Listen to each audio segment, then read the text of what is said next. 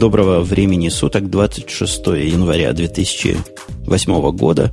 У нас выпуск подкаста Радио Ти. Выпуск, по-моему, круглый такой номер. Я где-то видел то ли 70, то ли еще что-то в этом роде. 71. Ну, 71? Да. Молодец, 71. Вот с той стороны вы как раз услышали нашу соведущую Олю, известную также как Аляпка из центра России, город Пермь, который на вершине, как я уже не раз говорил, Уральского хребта. И еще вы, возможно, сегодня услышите, если у него будет что сказать Бубука из столичного города Москва. Я постараюсь говорить как можно тише и как можно реже, потому что, ну, что вообще, в конце концов, людей-то умных отвлекать. А, напомню, что с той стороны океана у нас сидит Умпутун из Чикаго, из почти из Чикаго, и почти, видимо, Умпутун, а, человек с феноменальным прошлым и гениальным будущим, и вообще а, наш хост на протяжении уже действительно 71 выпуска. Опять... Мы сегодня немножко задержим. Да. Да-да, Оля, внедряйся, не стесняйся. Хотела сказать, что опять сейчас Бобук, наверное, скажет, что я в шоке от того, сколько уже выпусков мы тут вещаем, а он на этот раз решил не говорить, поскромничал, наверное. Ты почему сегодня скромный такой? Ну, я как-то не знаю. Я, наверное, потому что сегодня все-таки прочитал тему и теперь стесняюсь. Че, правда? Я читал, слышал вчера интервью, которое Оля давала подкасту «Дружественному радио Ю», и там тебя хвалили исключительно за то, что ты темы не читаешь. Разных людей за разное хвалили. Ну ладно, ладно, хорошо, хорошо, попалили. Но, тем не менее, читали вы темы или не читали темы, первая, первая наша вводная часть, она, по-моему, не требует особого читания и особого исследования, потому что происходит у нас на глазах. Я говорю о спаде на фондовых рынках, который потянул за собой IT-сектор и так сильно потянул, что просто какой-то ужас и кошмар. Ну, я не могу сказать, что прямо сильно так потянул, что я не могу там, честно сказать, что кто-то вокруг меня это особенно заметил. Э, все, у кого, конечно, хоть какие-то акции есть, хоть э, небольшой такой портфельчик, э, все заметили, что акции начали падать, причем падение зачастую достигает 10%. Это гигантская сумма, просто это жуткие цифры.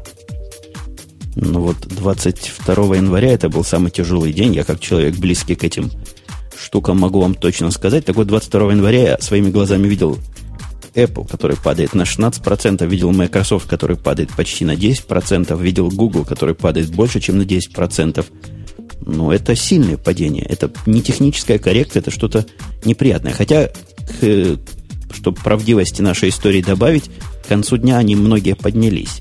И на следующий день уже NASDAQ, то есть общий композитный индекс всего этого хай-тека, начал расти потихоньку. Но, тем не менее, за последний месяц NASDAQ сильно просел, по-моему, пунктов на 500. Это, это очень серьезно и, и совсем, совсем неспокойно у меня от этого на душе.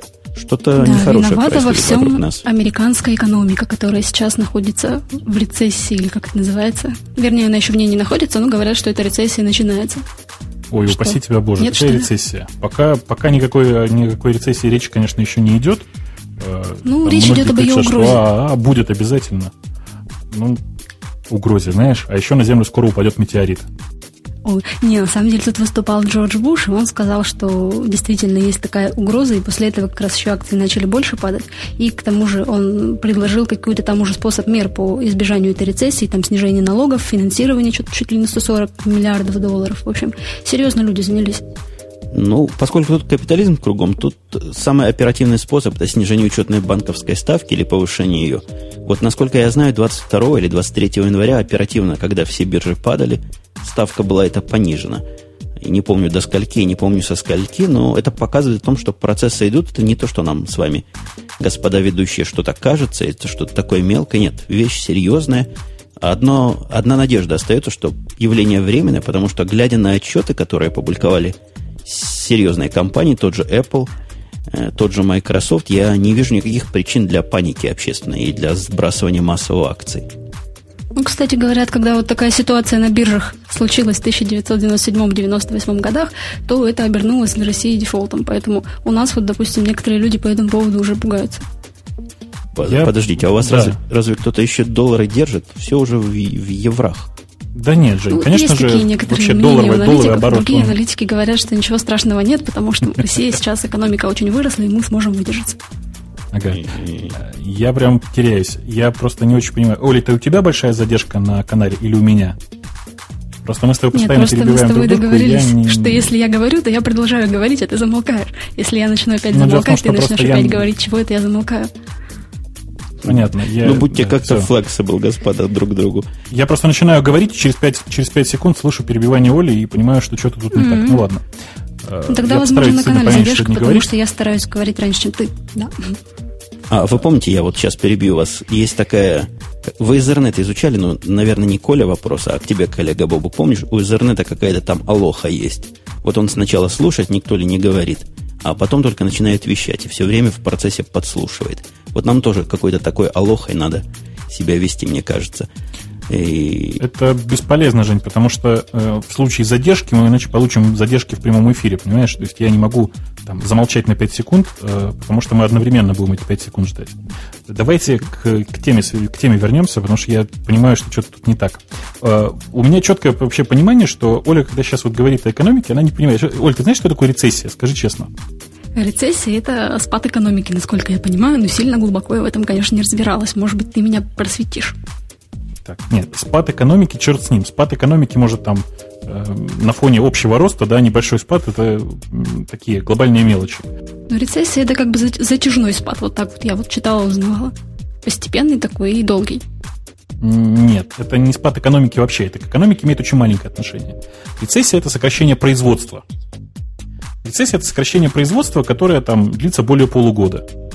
Э, в этой ситуации э, говорить о рецессии сейчас очень тяжело, потому что ну, спад вот только начался, и серьезно об этом говорить пока глупо. Э, мне кажется, что можно вообще сейчас просто не париться по этому поводу, потому что мы, даже если можно нас называть держателями акций, мы держатели слишком маленького пакета для того, чтобы как-то серьезно на это дело влиять. Остается расслабиться и попытаться получить удовольствие. Но тут есть еще одна проблема, которой мы можем все опасаться. Спад такой насдаковский, спад хай-тека, он как правило, в процессе ударяет потом своим неприятным боком по всему хай-теку в целиком. То есть начинается, начинается, я не скажу, что начинается увольнение, но начинается э, менее, меньшее количество открытых позиций, как-то компании меньше в хай-тек вкладывают, потому что хай-тек становится из такой славной и привлекательной области чем-то опасным. Вот, вот в эту сторону мы вполне можем волноваться. Вам Яндекс не собирается разгонять, кстати? Э, не собираются, и ну, как бы никаких проблем здесь вообще нет, но, видимо, это связано еще и с тем, что мы же, в общем, не открытая компания, мы не акционерное общество, и вообще мы тихая, спокойная такая маленькая домашняя контора, всего там на, на 1100, что ли, человек. Все слухи ходят, что вы там куда-то на бирже собираетесь выходить. Но пока не вышли, это же остается слухами. А выйдем, не выйдем, пойдем, не пойдем, это, в общем, слухи и слухи, что с ними? Я вот как раз читала, что Яндекс тут впервые за очень долгое время, там буквально последний раз такое было, чуть ли не в 2001 году, не обновлял свой корпоративный блок. И вот как раз, типа, это все похоже на какое-то такое затишье перед выходом на биржу эти самые. Да. Ты из него пытаешься вы, вычленить какую-то внутреннюю информацию. Он не скажет, он как партизан. Ему надо какой метод шифровки, дешифровки тебе надо э, э, ректально-термический, терморектальный, как ты его называл? Ну, какой-то вот такой, да, ректотермальный или терм терморектальный. На самом деле на IPO Silence это совершенно не похоже, потому что, э, ну, да, в какой-то веке компания вместо того, чтобы объявлять все в виде пресс-релизов, объявляла все это в корпоративном блоге. То есть это просто был такой, мне кажется, широкий жест в сторону общественности. Читайте блоги, не читайте скучные и нудные пресс-релизы. А дорогая пресса почему-то возбудилась и решила, что тут все не так и вообще все плохо. Ну вот если на фоне падения экономики вот этой хай-тековской, современной, хотя не только хай-тек падает, падает все на свете, падало все на свете, сейчас ну, напомню, оптимистически немножко перейду к следующей теме, начинает расти. Тут Dell нас порадовал на фоне этого падения роста. Я не знаю, кого как порадовал, но на лоре Linux Org.ru была заметная такая дискуссия по поводу тонкого, там его даже называли супер тонкого или сверхтонкого ноутбука от Dell, и не поверите, под управлением чем? Под управлением Ubuntu, прямо из коробки. Кто-нибудь скажет свое мнение, или вы, или вы так замолкли, пораженные вот этим фактом? Нет, я ждал 5 секунд. Наконец-то нормальная система. Я ждал 5 секунд, прежде чем Оля начнет что-нибудь говорить. А, значит, история очень простая. Dell очень давно начала, в общем, подвижки в сторону убунтизации, так сказать, того, что она производит. А, слухи по этому поводу, по поводу этого ноутбука ходили достаточно давно. А, это, в общем, еще одно подтверждение того, что компания Dell окончательно отказалась от Э, скажем так, Windows Only э, поставщика железа, и тоже уже и сервера, и, в общем, и ноутбуки, и десктопы периодически поставляются с Linux, в этом ничего удивительного нет. А вот то, что это прямой конкурент явный для MacBook Air, это, по-моему, очевидно. А как Я... это очевидно? Ты видел этот XPS компьютер?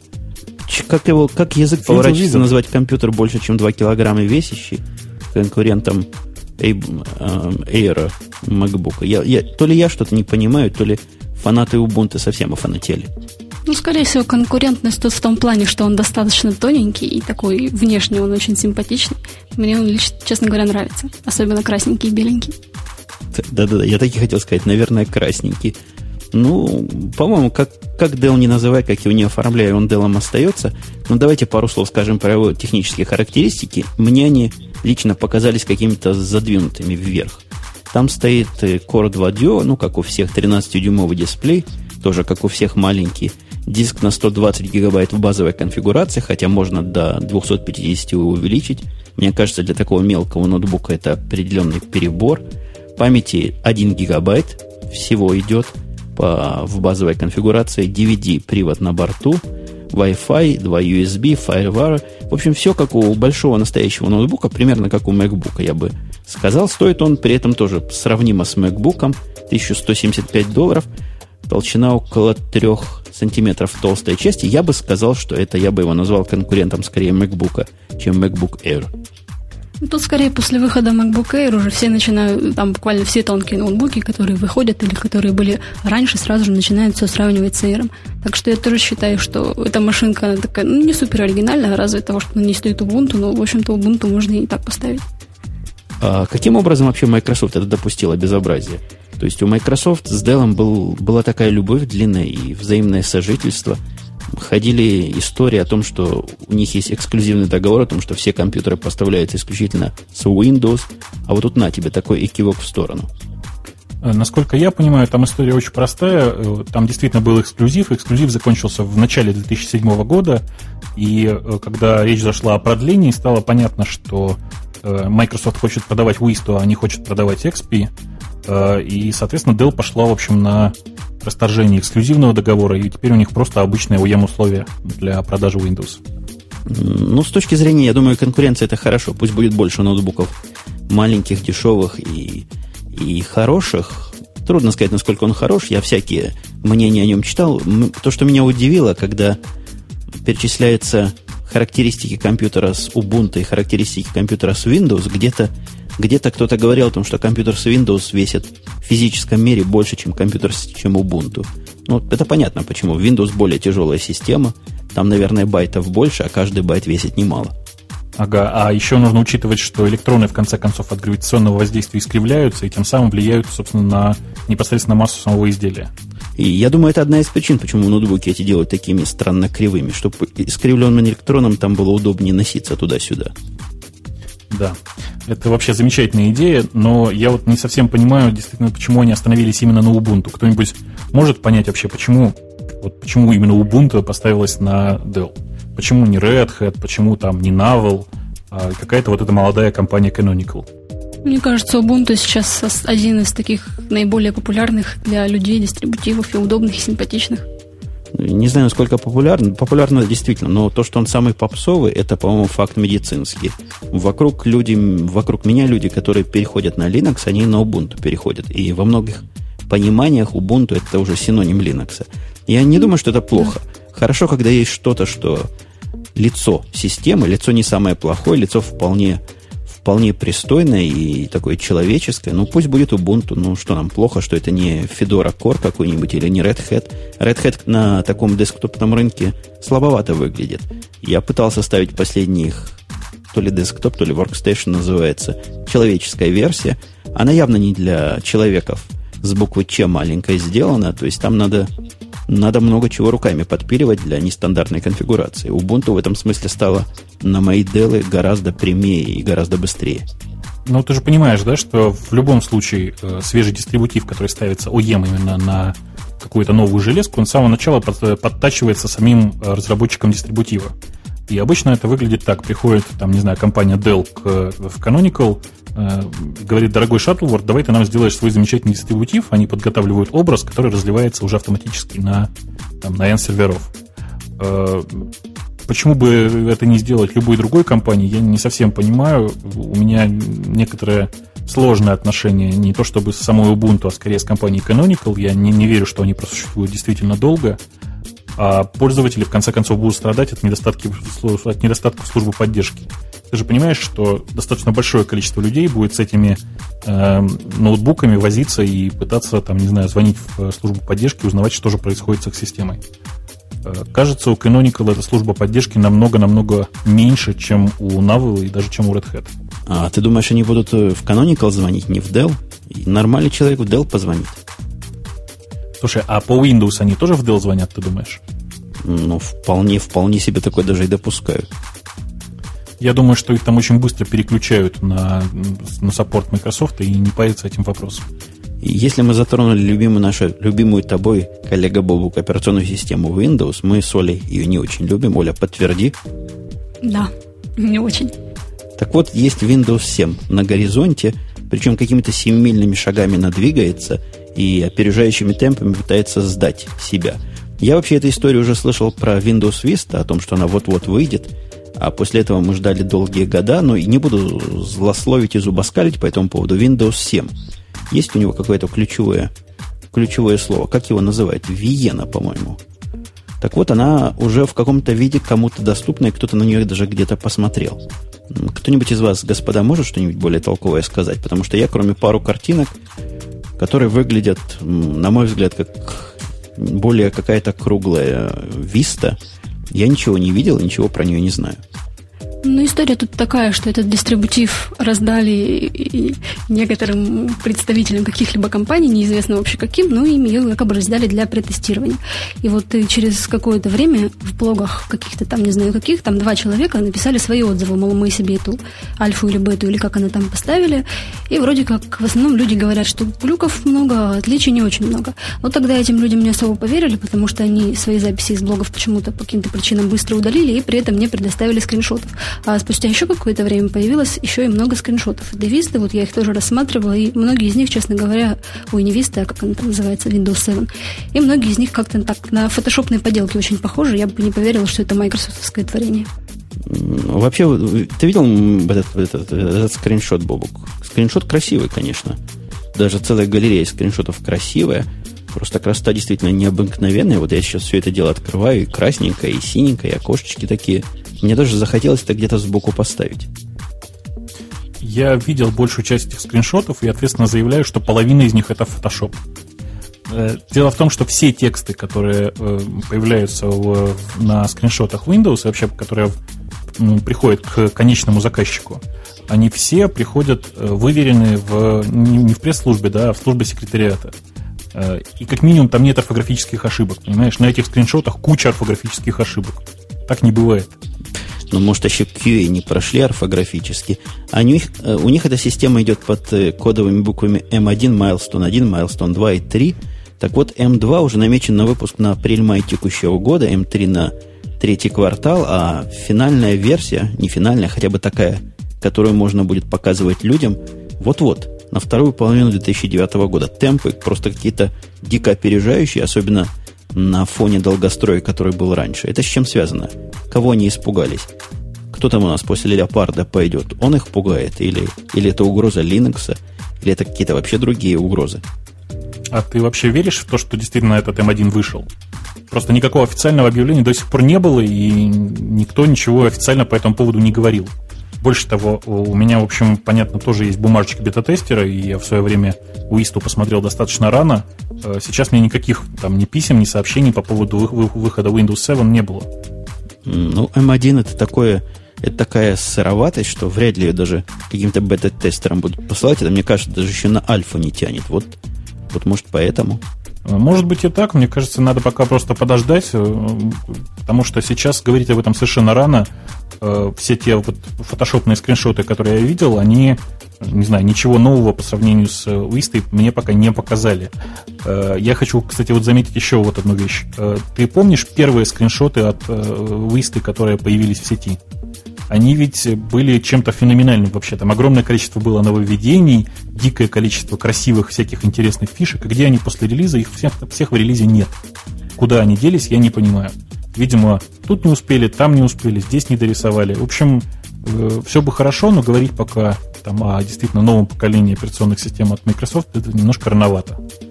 Э, я помню, когда появилось, появились первые планы по выходу Висты, там не то что скриншоты, там совершенно официально было заявлено о массовом количестве новых фич, новых видов операционных неперфайловых систем, которые там все будет на базе данных построено.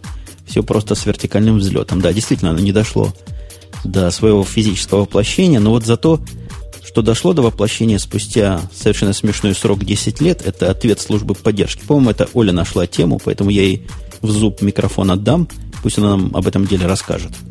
Да, очень интересная ситуация произошла в Microsoft. Насколько я помню, по-моему, 7 января одному из клиентов позвонили и сказали, мол, вы нам задавали тут вопрос, и мы готовы вам на него ответить. А человек оказался вообще в глубоком шоке и не понял, что случилось. А ситуация оказалась в том, что вопрос он задавал 10 лет назад, а секретарша ошиблась и вместо как бы, 98 -го года написала 08. И вот как раз в 08 ему и позвонили. Вот интересно, что он там спрашивал про Windows 95, получается. Мне, наоборот, эта история радует. Я тут на сторону, на сторону Microsoft стану горой.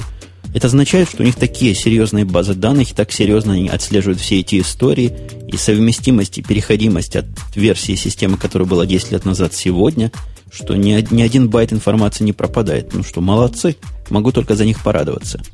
Я, честно говоря, тоже в восторге, потому что 10 лет прожил ну, там ticket в, в request tracker е, это феноменальная цифра. Э, несмотря на то, что это, конечно же, там просто обычная ошибка оператора, 10 лет, я не знаю, я, я вообще никогда не верил, что не то, что в Microsoft, что в какой-нибудь, не знаю, там, государственных организациях по 10 лет эти тикеты хранят. А здесь вроде бы частная компания, да, и тем не менее 10 лет. Ох. Ну вот если эта новость мы стали на сторону Microsoft, по-моему, всем своим кагалом или кагалом, то есть другая новость о патенте от Microsoft, что-то на сегодня Microsoft пошел косяком.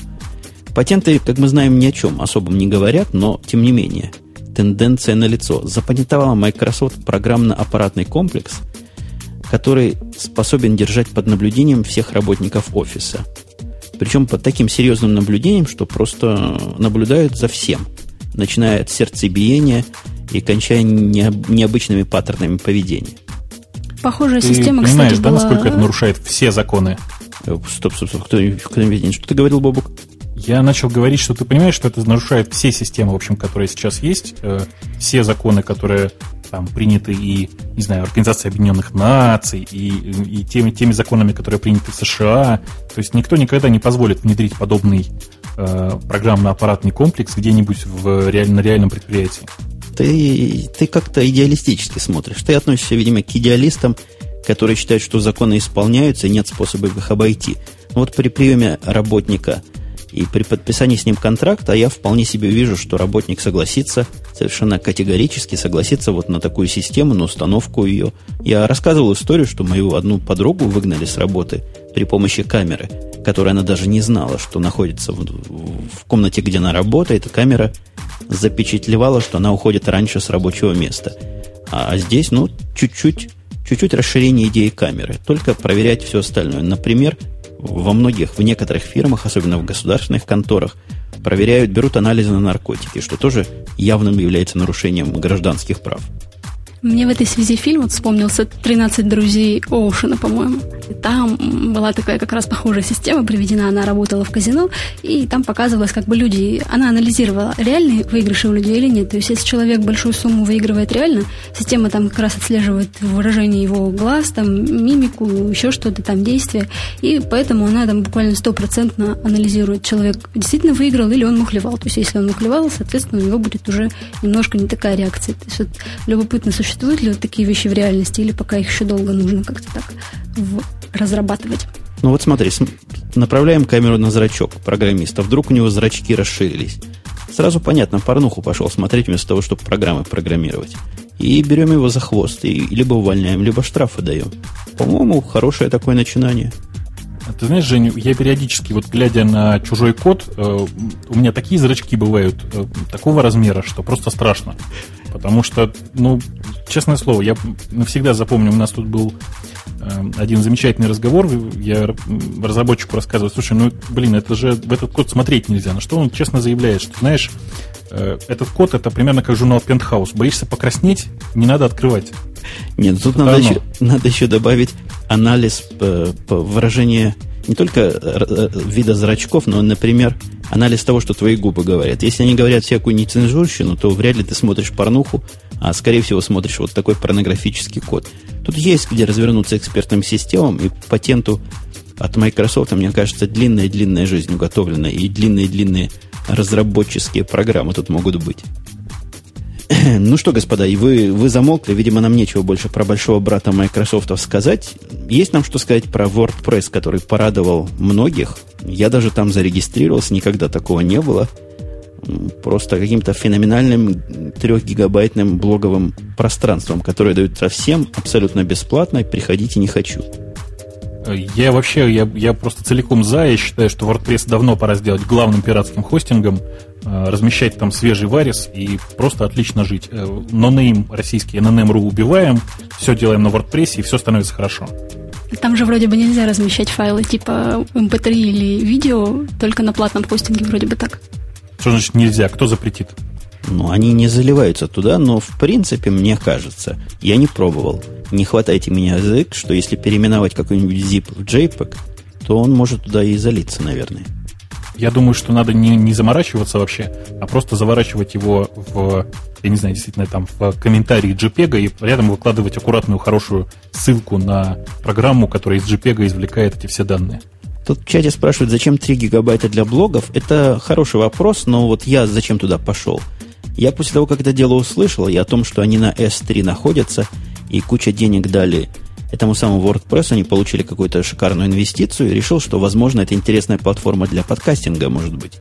Оказалось, ничего подобного. В эти 3 гигабайта никакого под, поддержки, никакой правильной подкаста они не засунули, mp3 эм файлы туда без, без извращения не положить, никакого подпресса там нет, то есть Действительно, 3 гигабайта для текстовых блогов это определенный перебор. Но если у вас блог с массой картинок, или вы хотите какой-то свой собственный фотохостинг сделать, возможно, это интересно и будет. Ну, собственно, может быть, это еще какой-то вроде бы способов, как сказать, пропиариться, да, сравнивают некоторые с Gmail, который сделал себе очень большой объем почты, и все начали о нем писать, как бы там хвалить и так далее. И тоже будет один из плюсов, к примеру, там, заводи себе блог на WordPress, у тебя будет куча-куча памяти. А как они с порнографией, простите, будут бороться? Или они не собираются? То есть э, это явно провоцирует, во всяком случае, меня на размещение картинок на этом блогинге. Ничего более умного я придумать не могу. Ну, понятно, какие картинки там сразу появятся. Я надеюсь, ты там будешь выкладывать э, отсканированную Библию. Ну, вот примерно вот таким вот образом. Я вот такой хороший, но остальные пользователи, ты можешь себе представить, что выложат? Библия уже занята, я ее уже выложил. Значит, будут выкладывать девчонок ну, иногда мальчишек. Перейдут на вторую великую книгу Камасутру, и потихонечку от Камасутры, да, перейдут исключительно к картинкам. Э, я думаю, ну, не знаю, год-полтора, и WordPress действительно можно будет называть главным порнохостингом. А пока есть у кого-нибудь какие-нибудь э, адреса на WordPress новом э, с картинками интересными, поделитесь в чате. Посмотрим, идет ли процесс или нет. У нас еще одна новость от другой компании, той самой, которая украла наши деньги, от того самого Гугла, о том, что и они стали провайдером OpenID, простите, а точнее один из сервисов, в свое время купленный Гуглом, блогер, стал этот OpenID раздавать всем направо и налево. Как вам эта новость? Меня она радует. Я думаю, что это все к черту не важно, потому что провайдеров OpenID сейчас огромное количество, можно не заморачиваться, есть там MyOpenID, там com или там нет, я уже не помню, как он называется, и Live Journal поддерживает OpenID. И все подряд меня возмущает, знаешь что? Э, все подряд, все, я честно скажу, даже Яндекс не исключение, да, готовят, ну, работают как провайдеры OpenID. Но почему же никто не хочет э, выступать в качестве консюмера, то есть ну, поддерживать OpenID авторизацию? Почему никто? Кто-то поддерживает, WordPress поддерживает при помощи установленного плагина. К нам на радио минус стиком можно зайти по OpenID. Можно зайти по OpenID. И я правильную сторону, да, понимаю? Ты вот это, как клиентскую часть. Да-да-да. да. Можно конечно, на блогер конечно. зайти по OpenID. Кое-кто поддерживает. Live Journal, по-моему, можно туда входить по OpenID? По-моему, можно входить. Да, на LiveJournal можно оставлять комментарии по OpenID. Но вот количество сервисов, которые предоставляют OpenID, сейчас для меня, вот я просто вижу это, на порядок выше, выше чем количество сервисов, которые пользуются OpenID. И почему так происходит, я не понимаю. То ли люди боятся потерять свою аудиторию тем, что там предоставят другим пользователям возможность ответить я правда не понимаю, мне кажется, что это способно убить к черту всю, всю идею, всю прекрасную идею Open, OpenID и превратить ее в черти что. Может быть, допустим, mm-hmm. люди любят, когда у них регистрируются, они этим образом получают какую-нибудь там базу email-адресов, которым потом можно рассылать какие-нибудь свои анонсы или что-нибудь такое. Ну, вообще, надо сказать, регистрация по OpenID, она немножко, вот я как владелец этого самого радио IT и гляжу на пользователей, она немножко кривовато сделана и как-то не очень удобно. Во всяком случае, то, что у нас есть на радио IT, как-то минимум информации доставляется, то есть регистрация происходит, но никаких данных не, не вносится про этого самого клиента. То есть, возможно, этот самый посетитель где-то сказал, что хочет только свой OpenID оставлять и никаких других подробностей. Но все равно как-то стремновато видеть человека, который идентифицирован исключительно вот по такому email адресу или почему-то в этом роде. На самом деле OpenID 2 предоставляет кучу информации, э, которую можно передать на сторонний сайт. Там и логины, и аватары, все подряд. В общем, все что, все, что душе угодно. Просто почему-то вот сейчас формат 2.0 практически никто еще не поддерживает. Эм, потихонечку, потихонечку идет миграция, но очень медленно. А в, в стандарте 1.0 практически ничего этого не было. То есть ты хочешь сказать, что все мои, все мои претензии к старому стандарту, а в новом все просто ух? В новом все просто отлично, и на самом деле, если поискать, то, наверное, можно найти уже и плагин для WordPress, который поддерживает новые стандарты, и там аватар показывает все, что положено.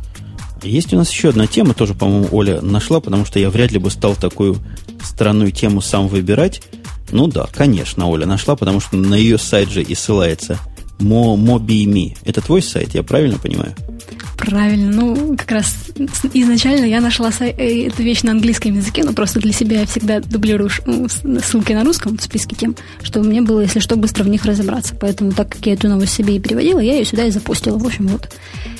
И... Да, да ты, ты нам объясни, что это за зверь такой, фиш этот твой, Гло 650, и чем он так хорош, почему мы должны радоваться, что его можно купить в России?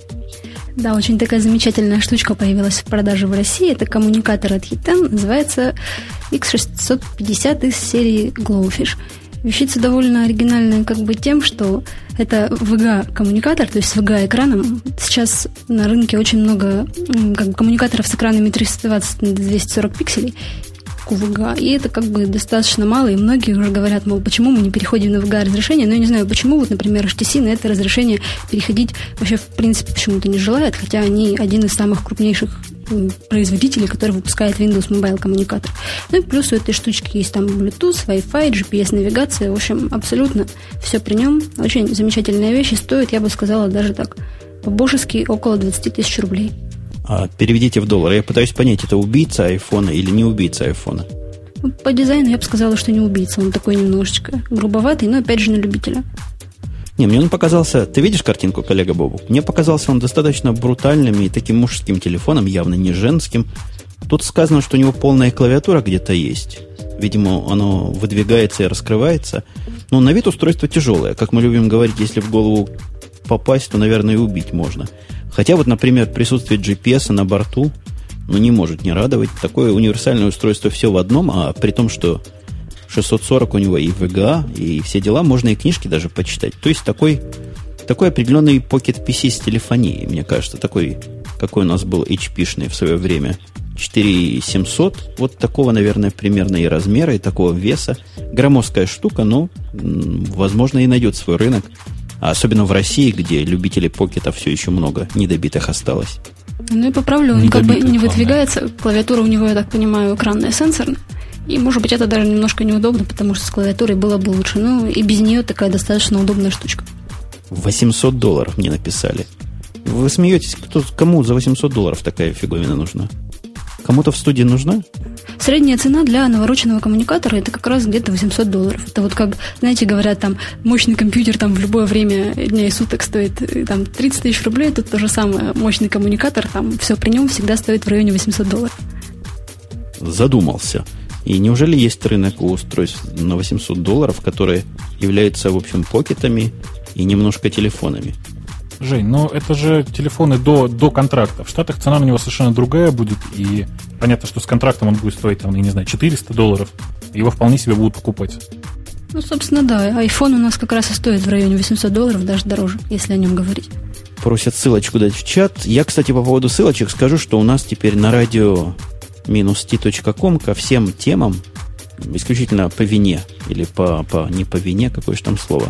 По инициативе. общем, по инициативе, да, Оли появляются ссылочки. Так что все, о чем мы говорим, слушатели подкаста, если пойдут на наш сайт, там все ссылочки найдут. А тем, кто в онлайне, ну, у них есть свои привилегии. Вот сейчас кто-нибудь из ведущих эту ссылочку и даст. Я, например. А вы пока подбирайте более другую тему. Да что-то я смотрю, это просто не день Бекхема сегодня, потому что у меня пси падает, с Олей мы постоянно пересекаемся, это черт что. Ты хочешь, чтобы я тему сказал? Я вам скажу скандальную тему. О чем ваша Apple в Москве вообще думает? Они вообще что, с ума сошли? Мне уже прислали да. открытое письмо на английском языке и на русском языке, которое посылают инициативщики вот в, в саму Купертино. И говорят, Apple совсем оборзела. Пора их брать за, за, за, за вымя, наверное, брать. За что их еще взять? Да, Apple действительно очень сильно оборзела. Такие деньги берут за ноутбук.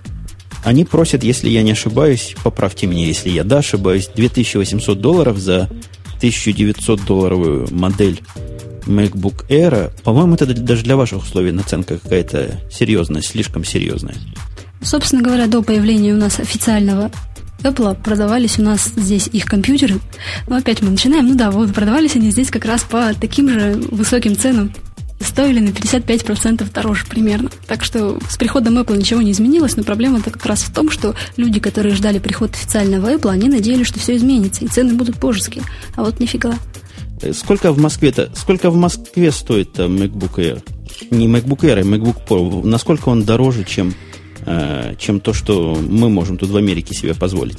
Да. Может, кто-нибудь в чате подскажет, это надо на сайт зайти посмотреть, но на самом деле обычно у нас цены намного выше, может быть, даже на те же 55% или, может быть, 30-40, ну, достаточно высокие.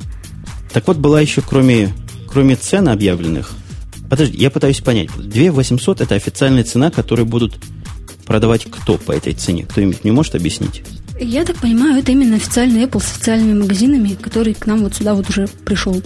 Стоп, стоп, стоп. Официальный магазин это такой, такой русский партнер, который продает по тем ценам, по которым Apple согласен продавать. Ну, скорее да, потому что у нас вот раньше до прихода к нам официального Apple существовал их официальный партнер Apple AMC, такой самый главный и самый большой, у которых была такая самая крупная сеть магазинов. Вот как раз они с такой наценкой все и продавали. И был при этом еще серый рынок, где все было дешевле. А вот сейчас пришел официальный Apple. Я, честно говоря, так не подготовлена настолько. Я даже не знаю, будут ли у них свои собственные магазины или как-то они с этим AMC интегрируются. Ну, а к чему тогда все, все, все вот эти петиции? То есть вы жалуетесь начальнику на, на него же самого? Ну да, получается. Может быть, Стив Джобс там не в курсе, да, что у нас тут такое безобразие творится? Ну, вряд ли, вряд ли Стив Джобс не в курсе, потому что как... А кто же еще в курсе? Неужели такие решения принимаются на уровне мелкого менеджера, и это какие-то местные деньги уходят на местную левую сторону? Меня что тоже немножко удивило, а почему, собственно, не будет проката в России вообще фильмов для Apple TV? Это это откуда? Да, в России как не работал iTunes Store, так он, в общем-то, и не работает. И на этой самой пресс-конференции их спросили, мол, когда у вас там, когда у нас здесь заработает iTunes Store, они сказали, ну, мы, к сожалению, пока не знаем, и даже не сказали, что это планируется. А так как у нас не работает iTunes Store, соответственно, мы не можем и фильмы прокат, прокатывать, и не можем их никак, никаким образом не покупать, не заказывать, и не можем всякие игры там покупать, обновления для того же самого iPod Touch. Я, я говорил, знаешь, о чем, коллега? О том, что я не понимаю, по какой причине у вас там Apple TV дискриминируют. По-моему, за это можно даже в суд подать. Дискриминация изделия от Apple под названием Apple TV. Э, э, Apple на Apple подать. Там дискриминируется не столько Apple TV, сколько не готов якобы э, iTunes Music Store, точнее сейчас как это называется iTunes Store, не готов к тому, чтобы работать с русскоязычными пользователями якобы какая-то проблема с этим. Я, честно говоря, никакой проблемы здесь не вижу. Я, как человек, который живет в России э, и чуть-чуть читает по-английски, вполне себе живу с этим самым iTunes Store без особых проблем. Э, до тех пор, пока в iTunes Store не появились русские фильмы, действительно массово, наверное, Apple TV в России продаваться не будет.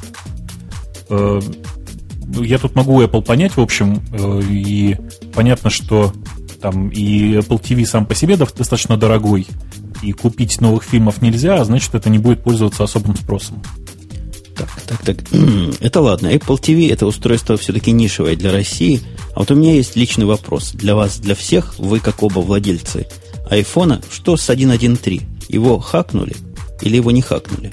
Ну, у меня работает.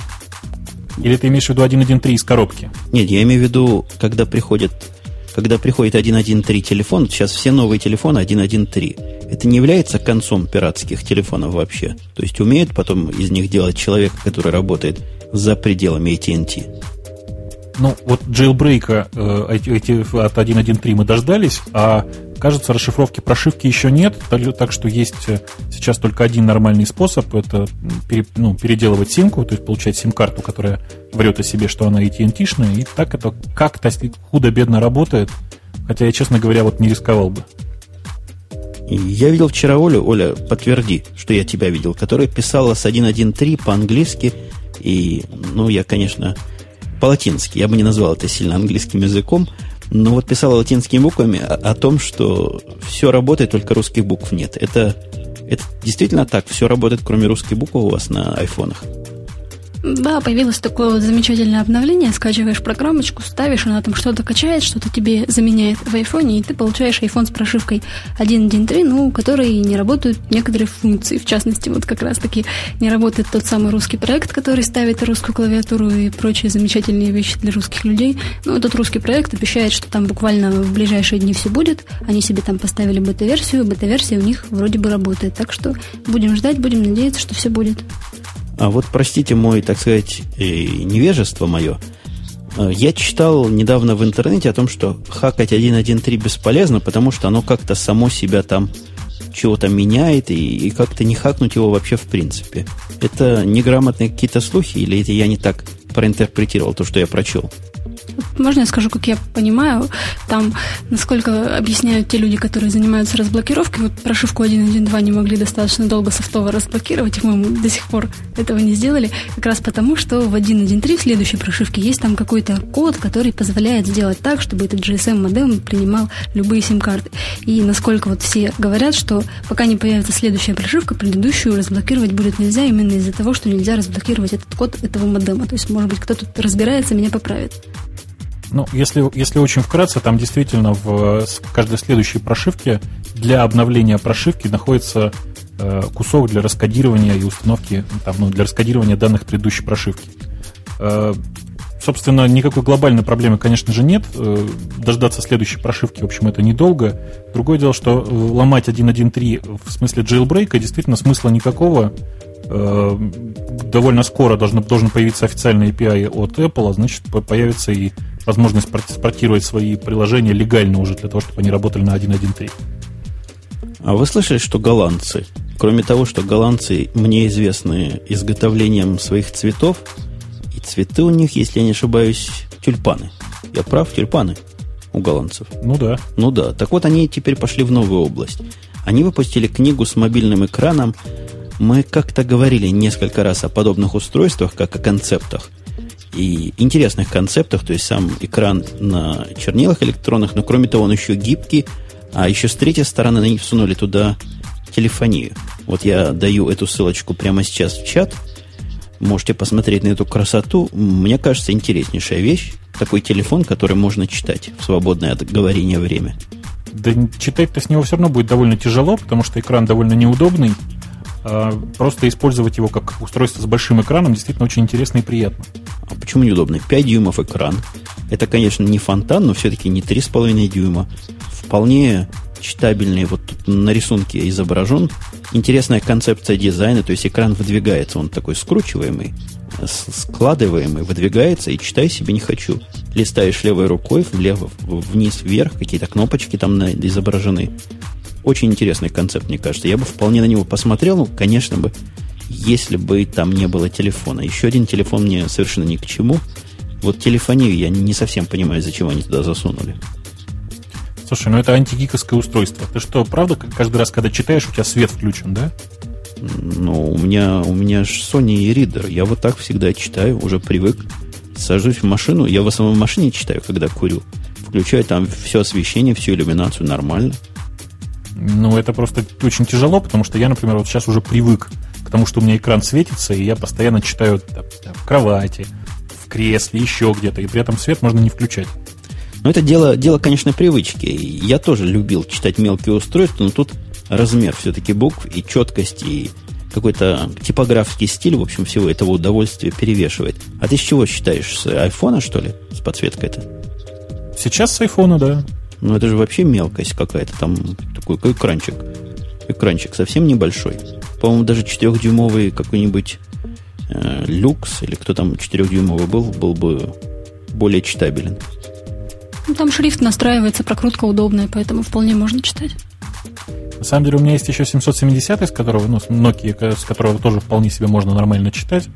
Э, и вообще у меня дома устройств, с которых можно читать достаточно много. Э, просто обычно используешь то устройство, которое у тебя всегда под рукой. А обычно у меня телефон под рукой. Что еще? Ну вот в этом устройстве 16 градаций серого, говорят. И тоже не очень понятно, зачем надо там 16 градаций серого на устройстве для чтения. Но у них сейчас так принято. 8 кнопок всего туда вставили, и умудряются этими 8 кнопками всю навигацию делать. Мне кажется, устройство, просто повторюсь еще раз, секси до невозможности. Гиковское или оно там, или антигиковское, не знаю. И честно скажу, если вдруг оно будет продаваться без контракта, то, может, я себе такое и куплю. А экраны из электронной бумаги, они не светятся, да, я правильно поняла? Да-да, они работают в отраженном свете исключительно, то есть так же, как обычная книга. Обычная книга не светится, это никого не останавливает. А тогда им как телефоном, получается, в темноте уже не попользуешься. Там не увидишь, кому тебе набрать, кому позвонить, кто тебе звонит и так далее. Да, хороший поинт. В смысле, телефона, наверное, подсветка скорее нужна, чем нет. Но я на него как на ридер смотрю, телефония меня его меньше всего интересует. Хотя вот сетевой, сетевые его корни позволяют, например, иметь RSS-ридер, который по GPRS выходит, берет данные. Тоже интересная задумка, на мой взгляд. Хотя все это в каком-то, наверное, плане пересекается с функциональностью айфона. Трудно сказать. 115 грамм весит дело. 21 миллиметр толщиной, мелкая штучка. Надо посмотреть живьем. У вас нигде она не появилась в продаже? Вы же там от Голландии недалеко, коллеги? Ну, только если вместе с Анашой завезут, прости, потому что прям, прямо сейчас таких устройств, конечно, у нас нигде нет. Они только-только вот где-то там в Голландии появились, значит, до нас доползут еще, ну, хорошо, если через полгода. А кто-нибудь цены видел на это хозяйство? Что-то я цен не нахожу. Мне кажется, такая штука долларов 600 они за нее запросят. Да так и будет, скорее всего. Телефон, еще один телефончик за 600 долларов. Ну, ну что, что у нас еще с темами есть? Кто-нибудь... О, мы тебя забыли поздравить, коллега. Вы вышли, как, как гнусно написала веб, веб-планета, на первое место снизу. Или на второе место снизу. А как мы, оптимисты, скажем, девятое место в мировом рейтинге поисковиков.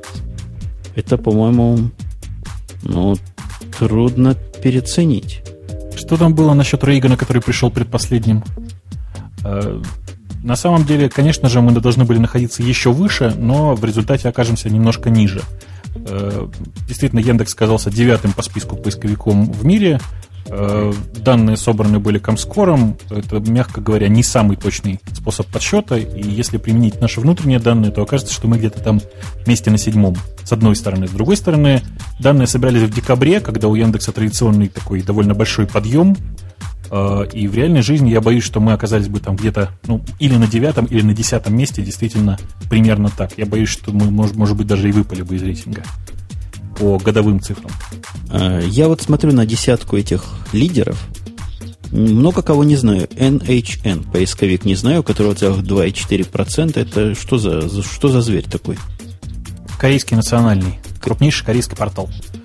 Смотри, Корея, вот сравни. Мне кажется, тут есть чем гордиться. Вот Корея – это страна, которая известна своей компьютеризацией совершенно дикой.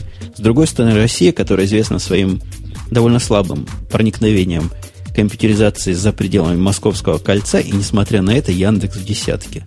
В десятке с Гуглом, с Яху, с Байду, с Microsoft. Слушайте, вы крутые просто до невозможности, ребята. То есть, получается, Россия это такая одна, одна из стран, в которых местный поисковик достаточно сильно обгоняет Google. Он... Ну, достаточно сильно это, да, это действительно так, но тут нужно смотреть, конечно, на Байду. Э, Байду просто порвала, по-моему, всех в клочья. Я смотрю просто на третье место, понимаю, откуда такие дикие сейчас цены на акции Байду и почему она растет быстрее, чем Google. Эм, не знаю, искренне готов всех там поздравить. Вообще, ребята в Китае, держитесь, мы с вами. Нет, вы извините, как это, как сравнить... У меня сразу неприличное сравнение пришло в голову. Что с чем? Но Байду это Китай, а Яндекс это Россия.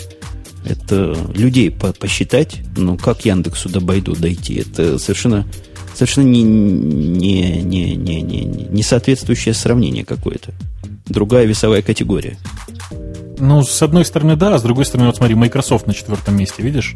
Э, по идее, Microsoft, наверное, должен был бы быть на третьем, потому что все-таки Microsoft англоязычных людей до сих пор в мире несколько больше, чем э, говорящих на китайском. Э, не знаю, мне кажется, что вообще статистика получилась довольно странная. Например, я не понимаю, что там на шестом месте делает eBay, какой он чертов поисковик. И очень приятно поразило, что на восьмом месте оказался Esk Network который ESC, э, ESC.com. А кто-нибудь... Ты, ты заходишь туда, Бобук, ты заходишь на Ask, этот самый Ask Network когда-нибудь? Ну, я похож на извращенца, скажем. Может быть, я похож, но не настолько же. Мне кажется, что э, там, понятно, это очень нишевый сервис. Люди туда заходят, чтобы спросить, я не знаю, где мне посмотреть фотографии голой Бритни Спирс. Э, и больше, по-моему, ни зачем. А, а кто отвечает с той стороны? Я как-то далек от этого сервиса. Там люди или железки? Нет, там, конечно, железки, там особая хитрость заключается в том, что у них язык запросов, э, как это сказать, человек, человека читаемый, что ли, человека понятный. Такой очень приятный. Ну, а ты, Оля, ты, наверное, как вот просто распределение в этой десятке так и ходишь. Сначала на Google, потом на Yahoo. Хотя я сомневаюсь, что третьим ходишь на Байду. Или у тебя Google, Яндекс. У меня, да, Google и Яндекс, на Яху я вообще практически не помню, когда в последний раз заходила, разве что только из интереса. Google я люблю за то, что он очень хорошо ищет, но в последнее время Яндекс тоже стал очень хорошо искать, и некоторые запросы я ему передаю. Ты видишь, ты видишь, коллега, вам доверяют. Некоторые запросы, наверное, не самые ответственные, но такие.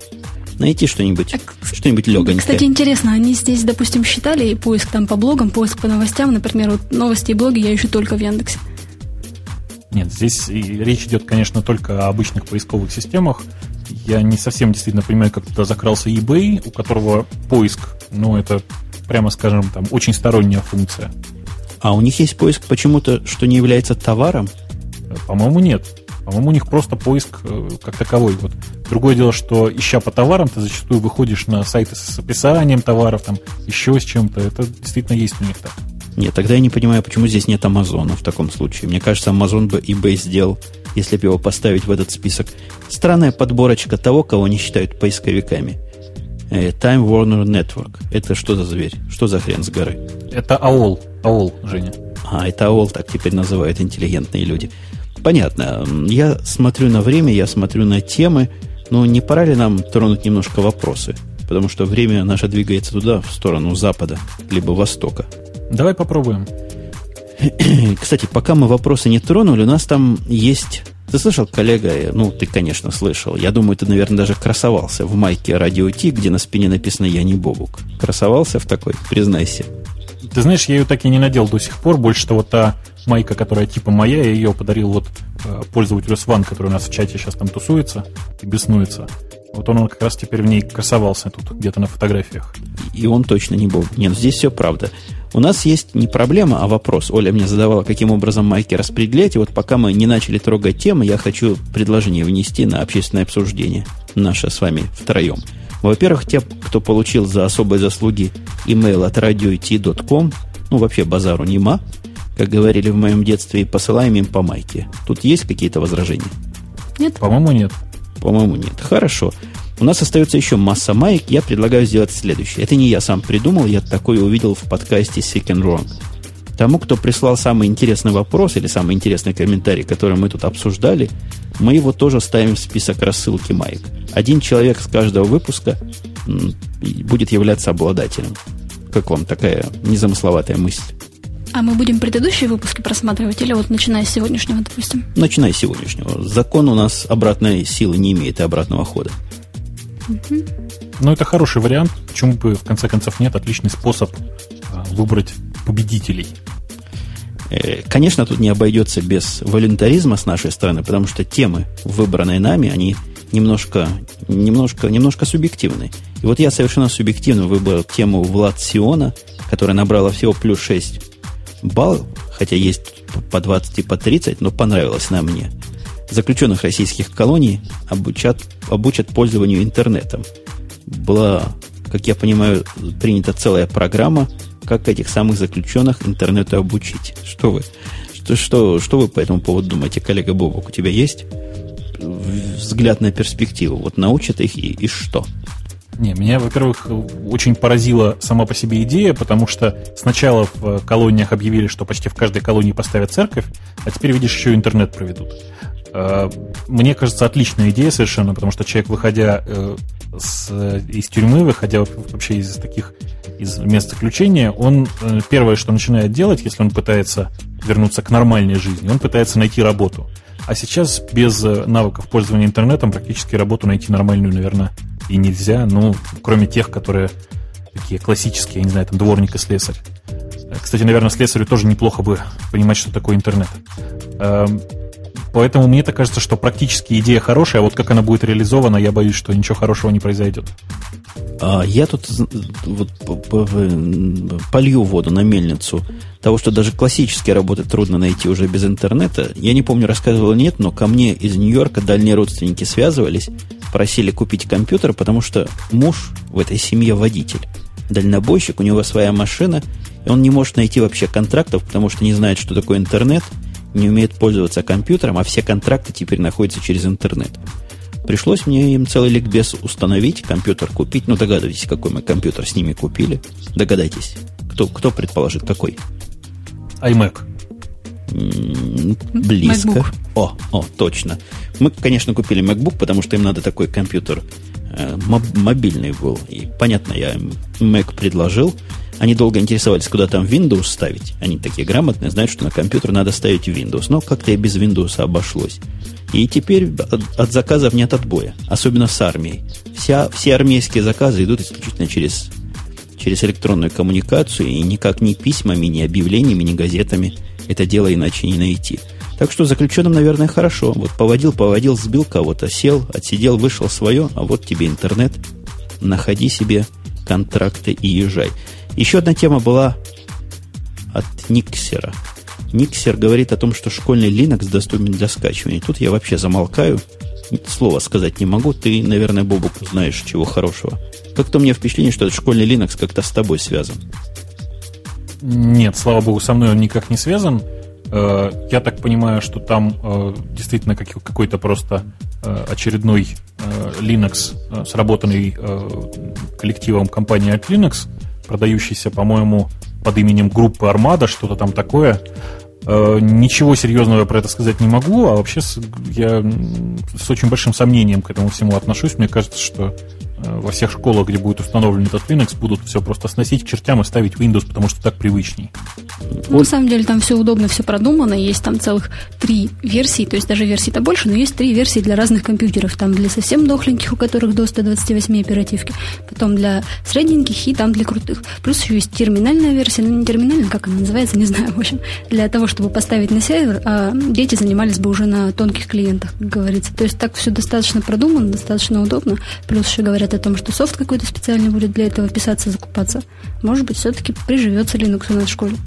А вот у меня к тебе вопрос, Уля, опять же, не в бровь, а в глаз.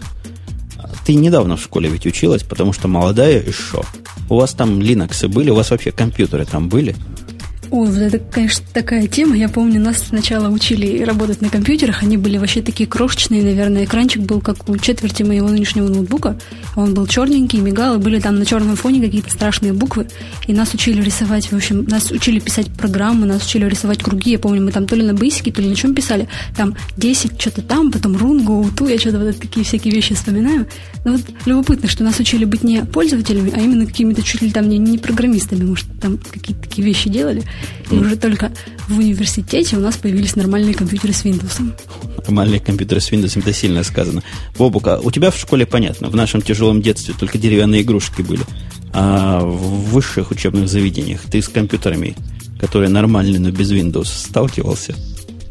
Ну, у меня сложные отношения с высшими учебными заведениями. Я, конечно, с ними сталкивался, но это было там постольку поскольку, а в как это сказать, в неформальной, не, не, не, не учебной обстановке. Я, в общем, в школьные годы ты, конечно, Минский посмотрел, а в институтские годы у нас были отличные роботроны, например. В, практически вот в 10 метрах от, от меня стоял прекрасный и замечательный роботрон. Помнишь, такие железки были германские? Они были как что, как PDP-11 или это было PSU какой-то? Ну, это между PDP-11 и поколением первых PC. Э, то есть они были не, не Intel compatible, но где-то по мощности примерно к ним приближались.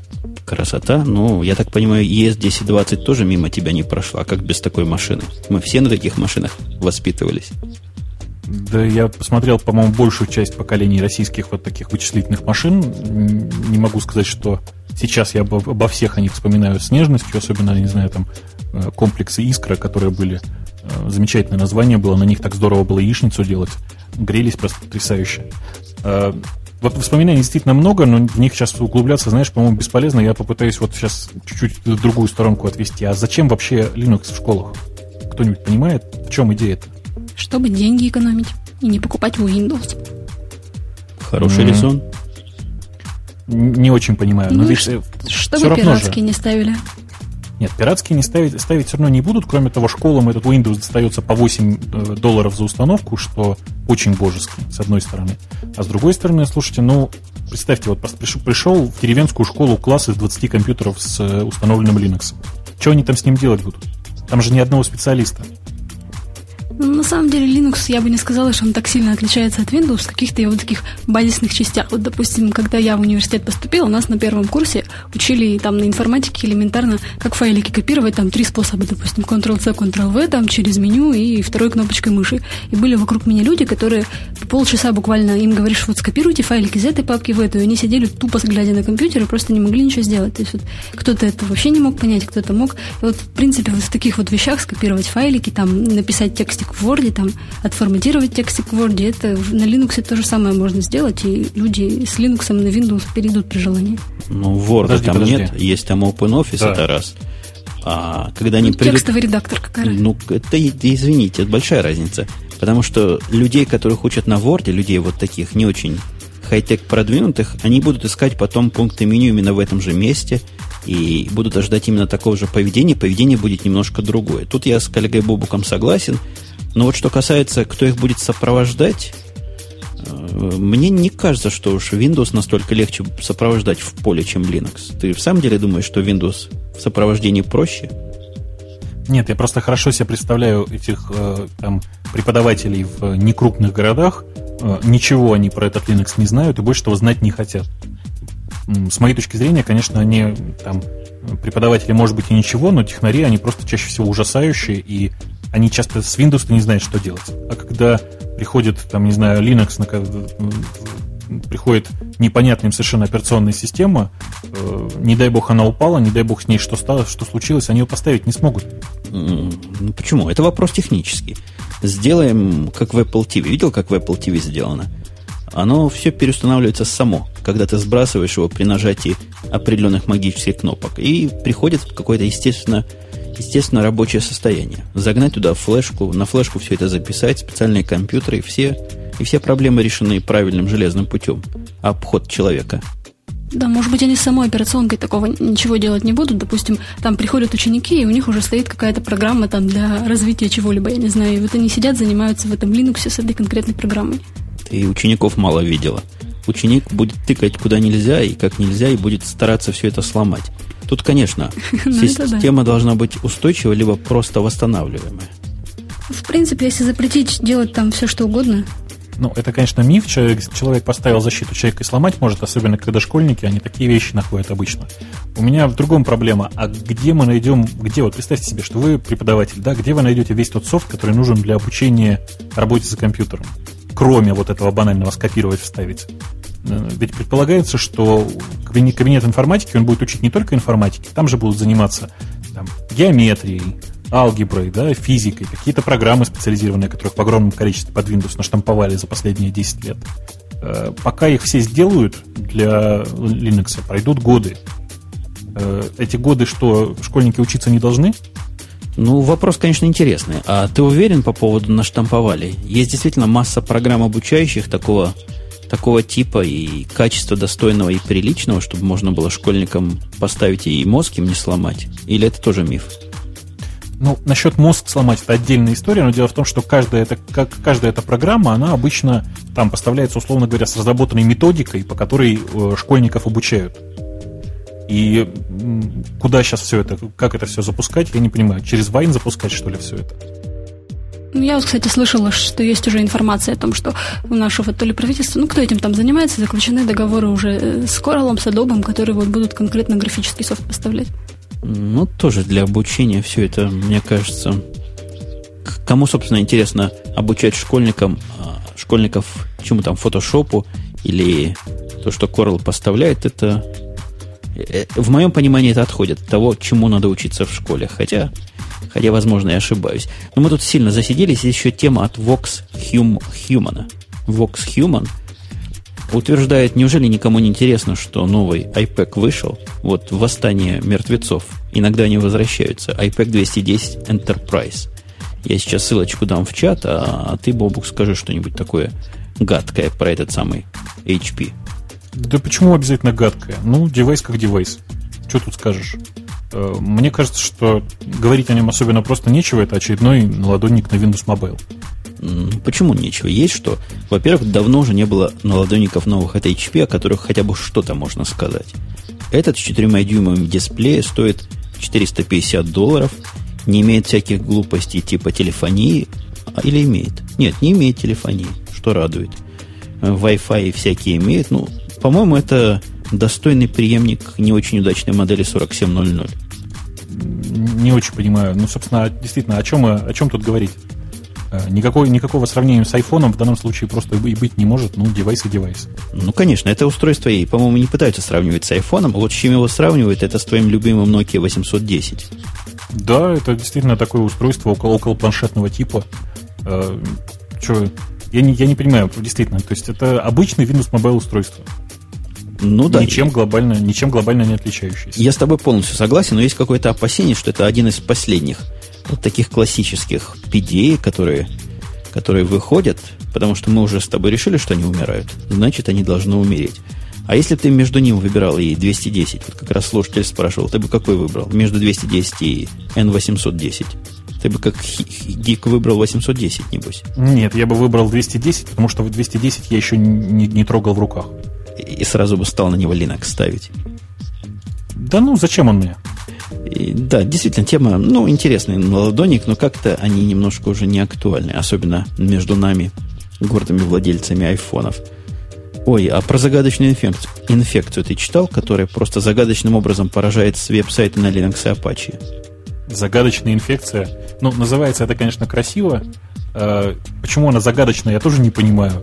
Э, это, по-моему, какая-то, не знаю, очередная такая байка, что ли, потому что никто пока ничего серьезного не увидел. Э, где доказательства, собственно? Апрувмент где? Доказательств нет. Никто не говорит, никто не может перейти к каким-то фактам о том, что эта уязвимость в Apache открытая.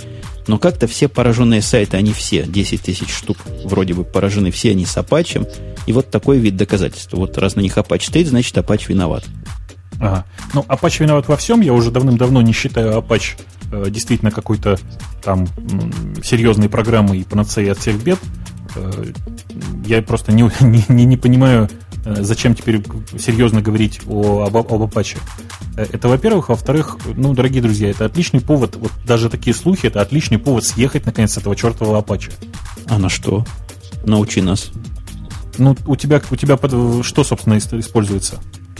Ну, ты, меня... ты на Apache до сих пор живешь? На первом, на втором? У меня вообще ничего не используется. Я веб-серверов не пользую. У меня там стоят сервера приложений, которые со своими веб-серверами, а то, что на фронте стоит, это Apache, но исключительно для туннелирования. То есть он занимается перекидыванием запросов на нужный application сервер и зипованием трафика. То есть тут все равно, Apache не Apache стоит, он никакой роли не играет. У нас стоит Apache на radio-t.com, какой-то там второй, ну, в принципе, Apache узким местом не является. MySQL с WordPress узким местом является, но не Apache. Apache просто давным-давно доказал, что он не является уже таким идеальным решением. Это универсальное решение, да, но идеальное нет. Э, зачастую сейчас гораздо лучше поставить, не знаю, LTTPD, поставить Nginx, поставить там, Zero-V. В общем, огромное количество сейчас есть нормальных HTTP-серверов, которые выполняют почти все функции Apache. Э, это знаешь, как с э, Microsoft Word, который на самом деле большей части пользователей нафиг не нужен. Достаточно какого-нибудь, не знаю, WordPad. Тут то же самое. Если говорить там о том, что операционных систем, как известно, у нас существует много, то сейчас под, э, на серверах под Microsoft Windows вполне себе можно использовать Internet, Internet Information Server, и он работает, на удивление. Неужели я слышу, что ты рекомендуешь пользователям Apache переходить на IIS? Я дожился вот до этого черного дня. Так, так, так, Женя, Женя. Если у вас стоит Apache под Windows, конечно, сносите его нахрен, ставьте Internet Information Server. Не вопрос. Просто это, понимаешь, это два больших извращения. Apache под Windows вообще. Это два извращения по отдельности тоже. И Windows, и, ну, как конечно. ты считаешь, и Apache. Сервер, сервер с Apache под Windows. Ну, это же ужас. Да, звучит все реалистично. Ну что, последняя на сегодня тема, и действительно будем подбивать бабки. Красный еж. Красный еж говорит, что сотрудница, милая сотрудница, удалила итоги семилетней работы компании в ожидании увольнения. Ты, ты видишь эту тему, коллега? Она самая последняя в нашем списке это отличное продолжение истории про админа, который тоже там разбушевался. Я вообще просто не, не понимаю, о чем думают люди, которые выкладывают такие публичные приглашения на работу в интернет, они рассылают их адресно. Ну, с другой стороны, может быть, им действительно побольше охват нужно получить. Э, ну и, конечно же, человека, прежде чем искать на его место нового, на его место нового сотрудника, конечно, человека нужно предупредить и сказать, что ай-яй-яй, и вообще рассказать ему, как же все должно быть на самом деле. Ну, история ведь там была в том, что публиковалось объявление о приеме на работу, вот, которое как раз увидела эта женщина и со злостью удалила все файлы. Объявление публиковалось от имени ее работодателя, но на самом деле человек требовался в фирму жены этого самого работодателя, то есть ее-то никто увольнять не собирался, опять-таки вышло все так сгоряча. Ложное срабатывание произошло. А как технически решаются у кого такие проблемы, вот если решаются? У нас проблемы, когда человека увольняешь, который опасный, очень часто быстро решить нельзя. То есть решается это административно. Его запугивают, ему рассказывают, какая ответственность. Но вот такими около, около судебными методами можно на него воздействовать. А у вас техническими методами решается, как-то можно его от всего отключить сразу? Ну, почему нет? Можно ему просто шнурочек выдернуть, там, изернетный и не париться. Правда? Ну, он пойдет к другу на компьютер знает на компьютер. Знаешь, э, по этому поводу рассказывали замечательную историю про компанию РБК российскую. В ней якобы человеку отключают Ethernet, тут же сзади него появляются два таких дюжих молодца, которые говорят ему, ну вот вы складываете все в, все в коробочку и идите уже, идите. Homeland Security, как любят говорить в сериале 24, приходит и уводит его под белые рученьки. Ну а вот снаружи какие-то хода. Тут ты, ты знаешь, о чем я говорю. Продвинутый работник всегда найдет дырку, куда внедриться. Продвинутый сотрудник всегда найдет дырку. Здесь можно просто точку поставить, потому что э, в любом случае, если сотрудник достаточно продвинут, он найдет, как нагадить любимой компании. Для этого не обязательно что-то стирать и вообще там что-то такое страшное делать. Ну и ладно. Найдет и найдет, а нечего публиковать объявления и расстраивать работников. Надо с людьми по-людски. Я думаю, мы все темы, если вы не видите ничего другого, а я думаю, вы не видите, потому что мы смотрим в одно и то же место, осветили. Как, какие предложения? Кто? Кто что больше всего полюбил из освещенных вопросов, комментариев пользовательских? Оля? Оля? Ну, я думаю, такая самая человеческая тема. Мне понравилась про эту самую сотрудницу, удалившуюся. Сотрудницу. Последняя тема. То есть ты голосуешь за... за... за красного ежа. Красный еж, у тебя один голос из трех есть. Коллега Бобок. А я вот голосую за самую флеймообразующую тему про школьный Linux. Так, стоп. А, а как, как же мы будем решать? У меня тоже есть голос, но он ни, ни с одним из них не совпадает. Я думаю, подкидывать бумажку будем или подкидывать спичку. Чья первая упадет? Ну, я, пожалуй, мне тема все-таки из этих двух мне оба не особо кажутся уж такими знатными, но из двух надо одну выбирать, поэтому в этот раз я выберу твою тему. У нас школьная тема побеждает сегодня, и это означает, что кто? Кто твой протеже, Бабук? А, некто Никсер. Никсер. Некто Никсер. Никсер свяжется с Олей, и Оля ему пошлет а как он будет доказывать, что он именно есть Никсер? Ну, они между, между собой решат как-то, правильно, Оля? Ты решишь с ним вопрос? Да, ну как-нибудь там это, договоримся. Добавишь его в список майковой рассылки. Ну что, можно на этом, на этом начинать прощаться и напоминать, что с вами был Радио IT выпуск номер 71, подкаст выходного дня. Сегодня наши ведущие были в том же составе, как и обычно. Был Бобок из Москвы, была Оля из города Пермь, и был Умпутун из Чикаго, который стерпел весь этот технический ужас, проходящий сегодня. Э, подкаст получился коротким. Я надеюсь, что хоть что-то интересного вы из всего этого вынесли. Услышимся на будущей неделе. Пока. Пока-пока.